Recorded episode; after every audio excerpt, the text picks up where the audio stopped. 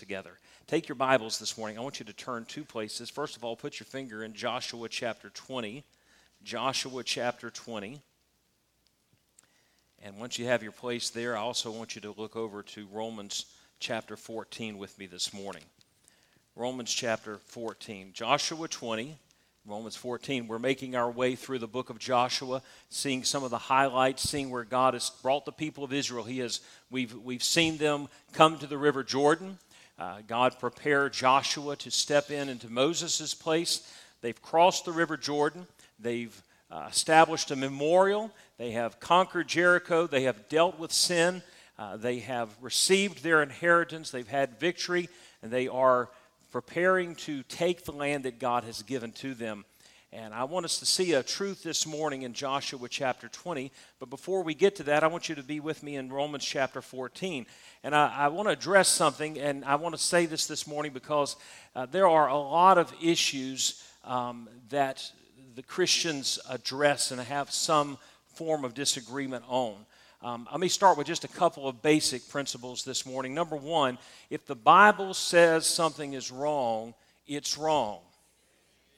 Now, y'all did just a little bit better than the 8 o'clock crowd did, so I'm going to say it one more time. That ought to be a non, that's, that's just a foundational. If the Bible says that something is wrong, then it's wrong. Okay, that's a little bit better. The Bible, that, I affirm that this morning. If the Bible says that we are to do something, if the Bible says something is right, then it's right. Okay, we got that established. With those two things, there are, however, some issues and some decisions, some choices that we are faced with that the Bible does not give a clear precept about how we're to conduct ourselves. And so, on these issues, uh, there are some, some Christian, there's some Christian liberty. Now, what generally happens is there's about three groups of people on most of these issues. There's a group over here that thinks you should not do something, or you should not choose this, or you should not say this, or you should not go there. And then you got the group over here that's all on this side, and they're they're the exact opposite, and it's my Christian liberty, and you're being a legalist. And then in the middle, you got a great big crowd of people that just says, "Huh." They're sort of, we're, they're just not oblivious to what's going on. They don't even know there's an issue. The problem with it is not that you're on either side of that. The problem is, is that the people on this side begin to look at the people on that side. And they begin to say, You're wrong because you don't agree with me. The people on this side begin to look at the people on that side and say, Well, you're wrong, and you ought to be doing what I think we should do and the people in the middle are still standing there saying, huh? How many huhs do we have this morning? A lot of huh. There are various issues, and I'm not going to start naming some of them, and there's some that are pretty current, where there are people who think with their perception, their understanding. Let me, let me just give you this. It is possible for born again, spirit filled Christians to come to different understandings of different situations. Here's what you need to do. If you, with a spirit guided, scripture saturated conscience, can come to the place where you say, I don't think I should say this, do this, go there, then don't. But don't do it because it fits what you wanted to do to start with. Don't do it because it's a bandwagon thing to do, and there are people that do that. Now, there's some guys, there's some people in this group that they are following their conscience, they're following the Holy Spirit.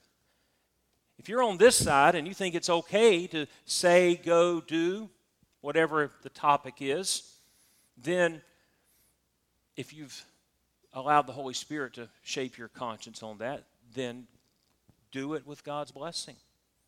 But don't stand there and point at the other side. And above all, do not, God help you if you get on social media and attack those who feel differently on either direction inside. Now, I know I just touched the, the, the patron saint of this age when I said social media. Let me tell you what the church needs. And I preface this by saying this is sarcasm, okay? So, straight up front, you know I'm being sarcastic, okay? I have to do that because some people just have got no sense of humor. let me tell you what the church needs. More than the church needs revival, more than the church needs the power of the Holy Spirit, more than the church needs to return to biblical truth. The church needs one more issue to divide us over. Don't we? Don't you think that would help? We don't have enough. We need more. And what's happening is we've got Christians that are bickering and fighting. Let me give you two verses, two statements from Scripture that I think speak to this. Now, you can disagree with me on this, but these verses tell me that you get the right to disagree with me on that, and I'll say that's fine. You've got the right to be wrong.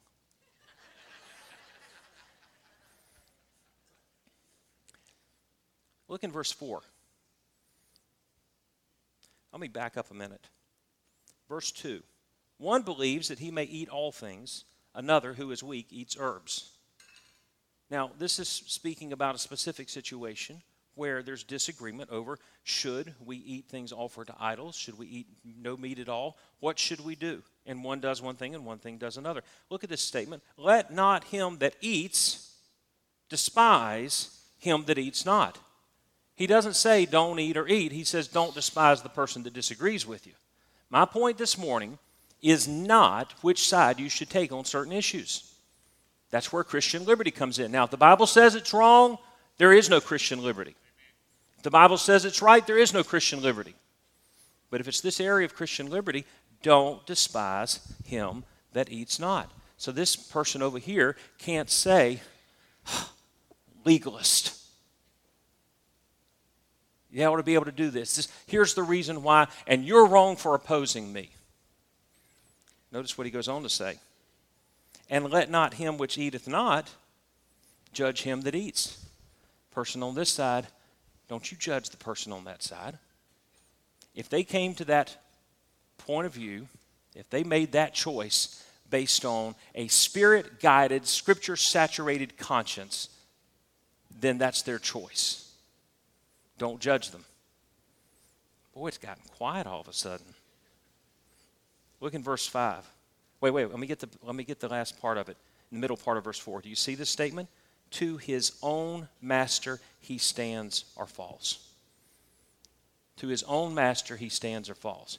Who am I going to stand before for what I chose to do and chose not to do? Not you. And I'm going to be honest, therefore, I don't really care. I'm going to stand before God. Father, down, he's going to say, We must all stand before the judgment seat of Christ. One man, verse 5, esteems one day above another, another esteems every day alike. Here's, here's my phrase, and I'll quote this. If you ask me my opinion on this, here's what you're going to hear out of my mouth Let every man be fully persuaded in his own mind. Be persuaded in your own mind. Don't jump on a bandwagon. Don't do it because it's what you wanted to do to start with, but be persuaded in your mind that that is what God said for you to do or not to do. And then don't let anybody change your mind on it. Let the Scripture govern it. Our minds, our consciences must be governed by the Word of God, by the Holy Spirit of God. And so, therefore, let's focus on what we're supposed to focus on. And let's quit shooting at each other. Preacher, what topic are you talking about? What do you think I'm talking about? That's probably it. Because there are any number. What's the topic of the day will be different tomorrow and next week. And let every person be persuaded in their mind. Because there is something that is of greater importance for us to be focused on. This world doesn't need to be straightened out on all the issues we think they ought to be straightened out on. The world needs Jesus Christ. The world needs the message of the gospel. And I'm not saying we shouldn't think through these topics. I'm not saying we shouldn't think through these issues and come to biblically sound, spirit guided decisions about them. But I'm saying that we should stop judging and we should stop despising those who disagree with us. And we need to get to the message of Judges or Joshua chapter 20. Because when a person is desperate for life, they don't need to see us shooting each other. They need to get to the city of refuge. Now look to Joshua chapter 20. I'm going to begin reading in verse 1.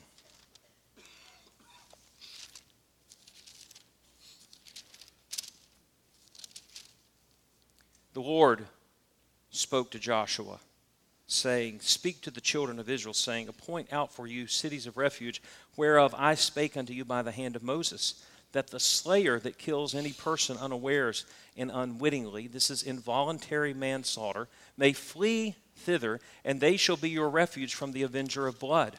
And when he that does flee unto one of those cities shall stand at the entering of the gate of the city, and shall declare in his cause in his declare his cause in the ears of the elders of that city, they shall take him into the city unto them, give him a place that he may dwell among them. And if the avenger of blood pursue after him, then they shall not deliver the slayer up into his hand, because he smote his neighbor unwittingly and hated him not before time.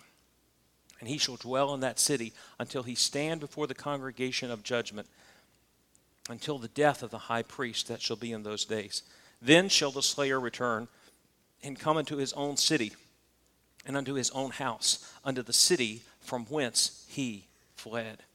I am glad that I have been freed by the death of the high priest.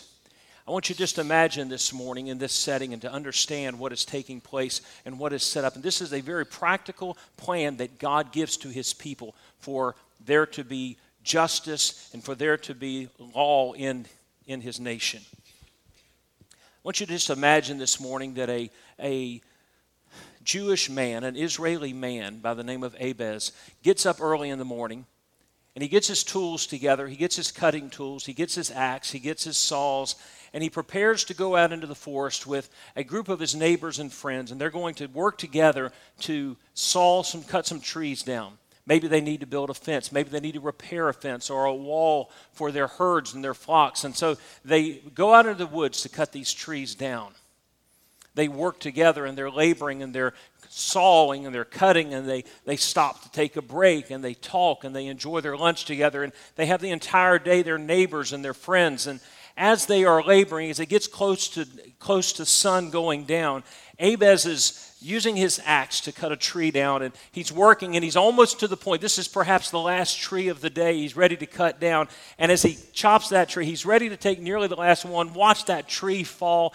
And as he swings his axe, perhaps through the day as he has worked and labored, that axe head on that, on that axe handle has worked its way loose. And as he brings the axe into the tree, the axe head flies from the end of the axe and hits his best friend, his neighbor, and he hits him in the head. He falls to the ground. Abez is concerned, of course, and he rushes to him to see if he's okay, calling his name and seeking to see if he's okay. And he gets to him and he realizes that his friend is dead. This is not an enemy. This is not someone that he despises. This is not someone that he laid in wait to try to ambush and take his life. This is someone that he cares about. It's his neighbor, his friend. He realizes, however, that his life is in danger.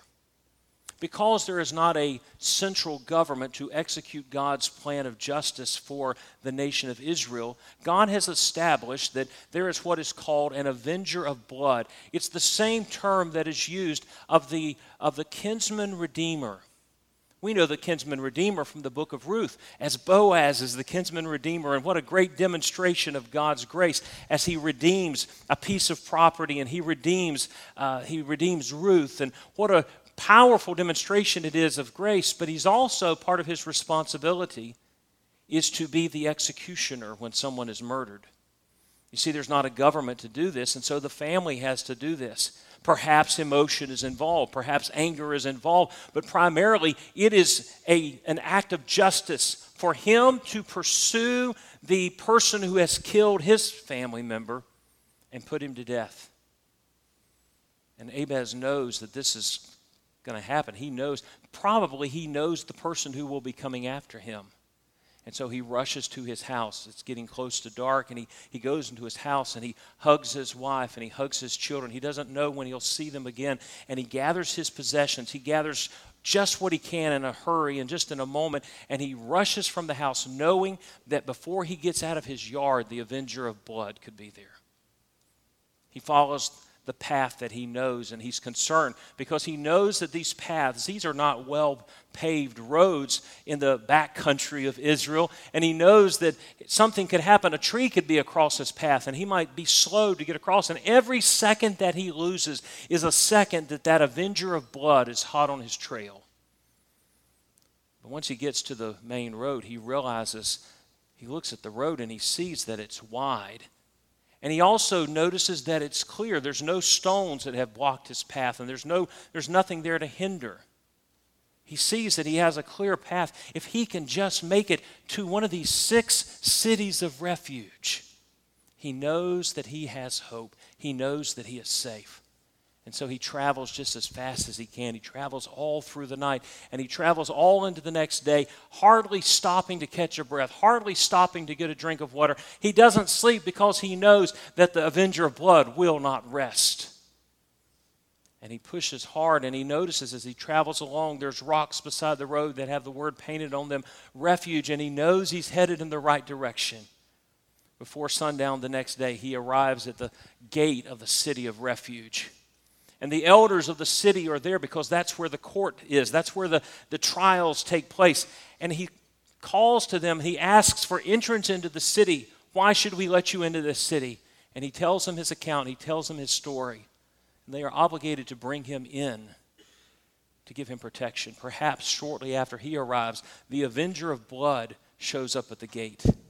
Give me Abez. He has committed murder, and by the law, by justice, he should die. They say, No, you can't have him.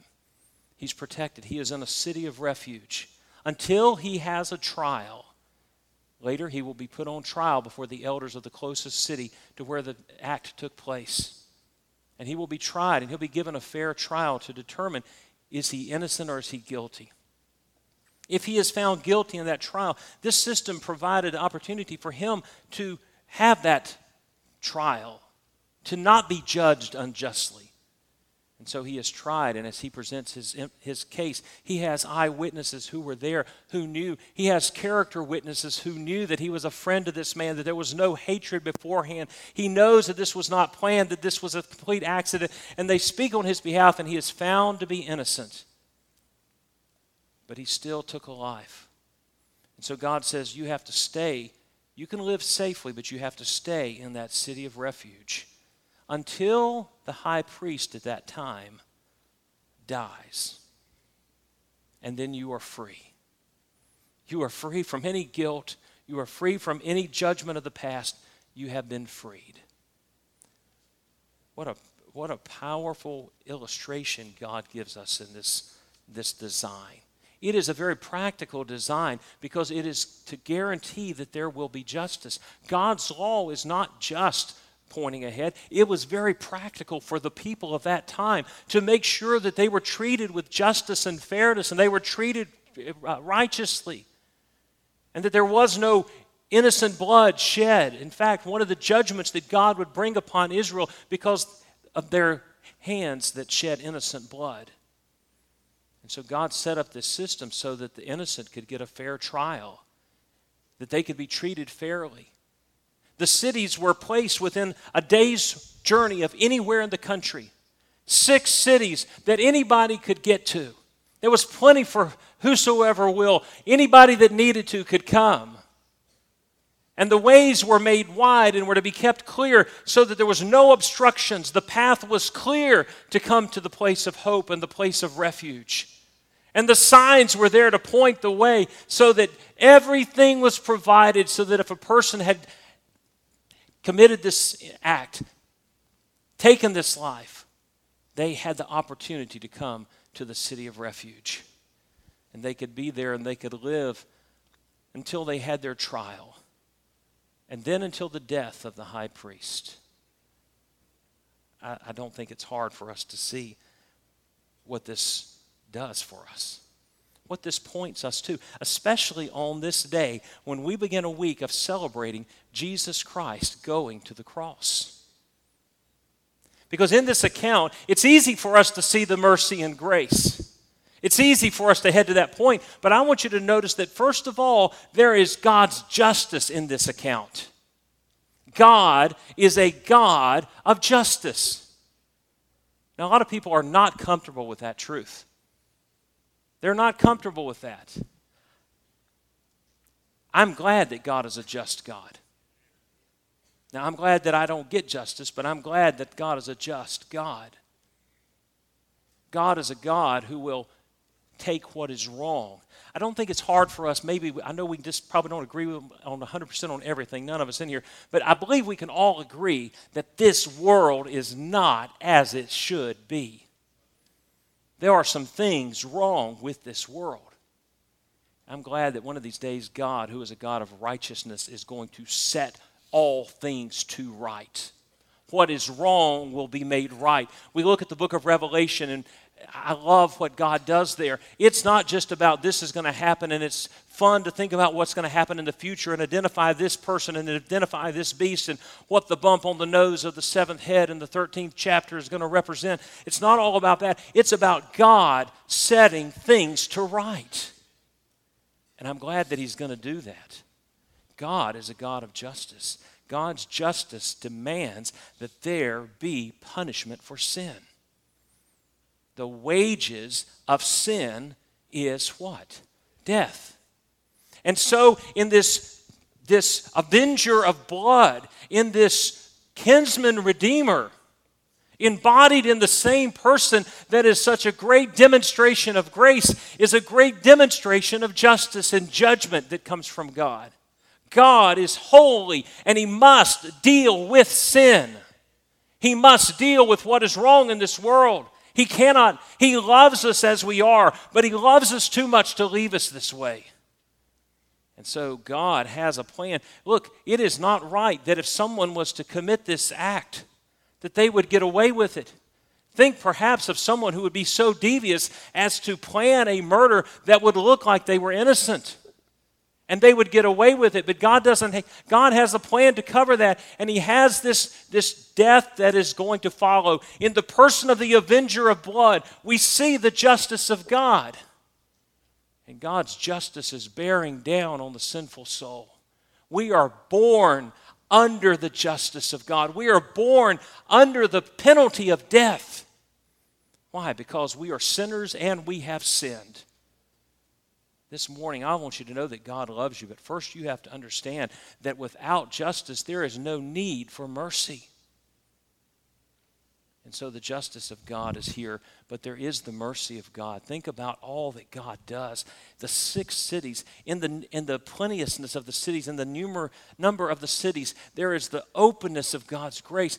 Jesus Christ is available to all. The mercy is available. It is by God's mercy that he allows that there is an opportunity for the person who has committed it. Yes, taking that life was wrong, even if I did it accidentally. I have done something that was wrong. Life is precious, it is important, it is valuable, and I've taken this life. God says, Here's the plan.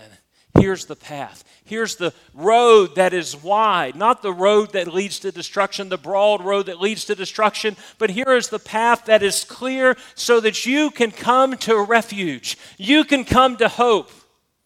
I want you to know this morning that God's mercy is extended to you. God, in His mercy, has withheld what His justice demands, and it meets in the third thing of God's nature that we see here, and that is His grace the grace of God, the plan, the path to get there, that's all God's mercy. But that city of refuge that is there, and that openness, that hope that is there, that is the grace of God that is bestowed to enter in. And what a, what a powerful time to think about this. Because there is no greater illustration of all three of these than the cross. This week we will think of Christ coming into Jerusalem and passing up the Via Dolorosa on his way to the cross. And it is on the cross that God's justice is satisfied. The wages of sin, what we deserve, what we have earned, is death. We deserve death. It's not a matter of do I do something? No, we are, we are sinners. We are natural born sinners. And yet, the justice of God was satisfied when his son, Jesus Christ, went to the cross and he suffered all that he endured and all that he suffered. And six hours on that cross as he went from one suffering to the next until he finally cries those words It is finished. It is done. And it is in that that the justice of God is satisfied. God, in his love, could never say, I'll ignore their sin. I love them so much, I'll ignore what they have done. Nor in his justice could he say, I will have punishment on my creation, on those that I love, and ignore his love. But I'm glad that God's justice and God's grace and God's mercy have met together in one place at the cross, in one person the person of Jesus Christ. And when Jesus was hanging on that cross and he says, It is finished, he was saying that God's master plan that involved his wrath and his justice and his mercy and his grace has been completed and it has been fulfilled. It is the lamb that was slain before the foundation of the world. What does the Bible tell us? You know this verse, many of you. Hebrews chapter 6. verse 18 that by two immutable things in which it was impossible for God to lie, we might have a strong consolation who have fled for refuge. What have we done? We have fled for refuge. Literally, we have run for our life. Let me tell you this morning that apart from Jesus Christ, we are running for our lives. We are a fugitive from the justice of God. But God, in His mercy and His grace, has provided in the cross of Christ, in Jesus Christ, He is our refuge.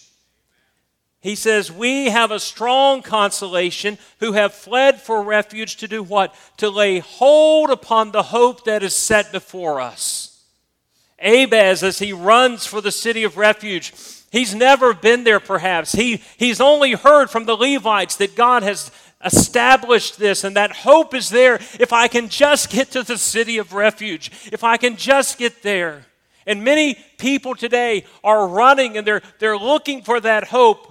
And they need to hear not the message that things that we're fighting about and the things that we're distracted about. And very often the distraction becomes a greater hindrance than the things we're distracted about. Because it draws our minds, it draws our hearts away from the thing that is hope. Those that are pressing and looking for the hope that is, that is set before them and that hope. And he's running for his life. And he, he knows that if he can just get there, he has hope. He's never seen it, he doesn't know about it. But God's word has been given to him that the city of refuge is there. And Christ is our city of refuge.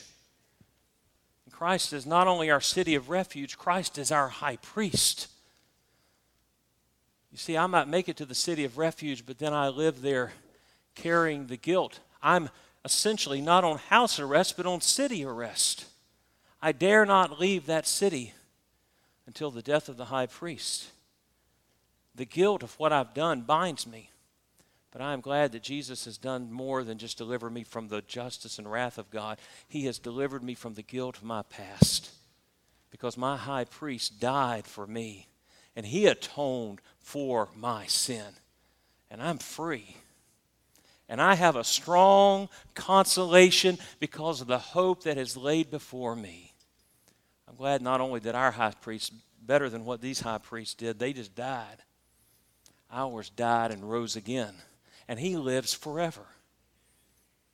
The freedom that we have in the city of refuge. This morning, you may be searching for hope. You don't even really realize what you're doing.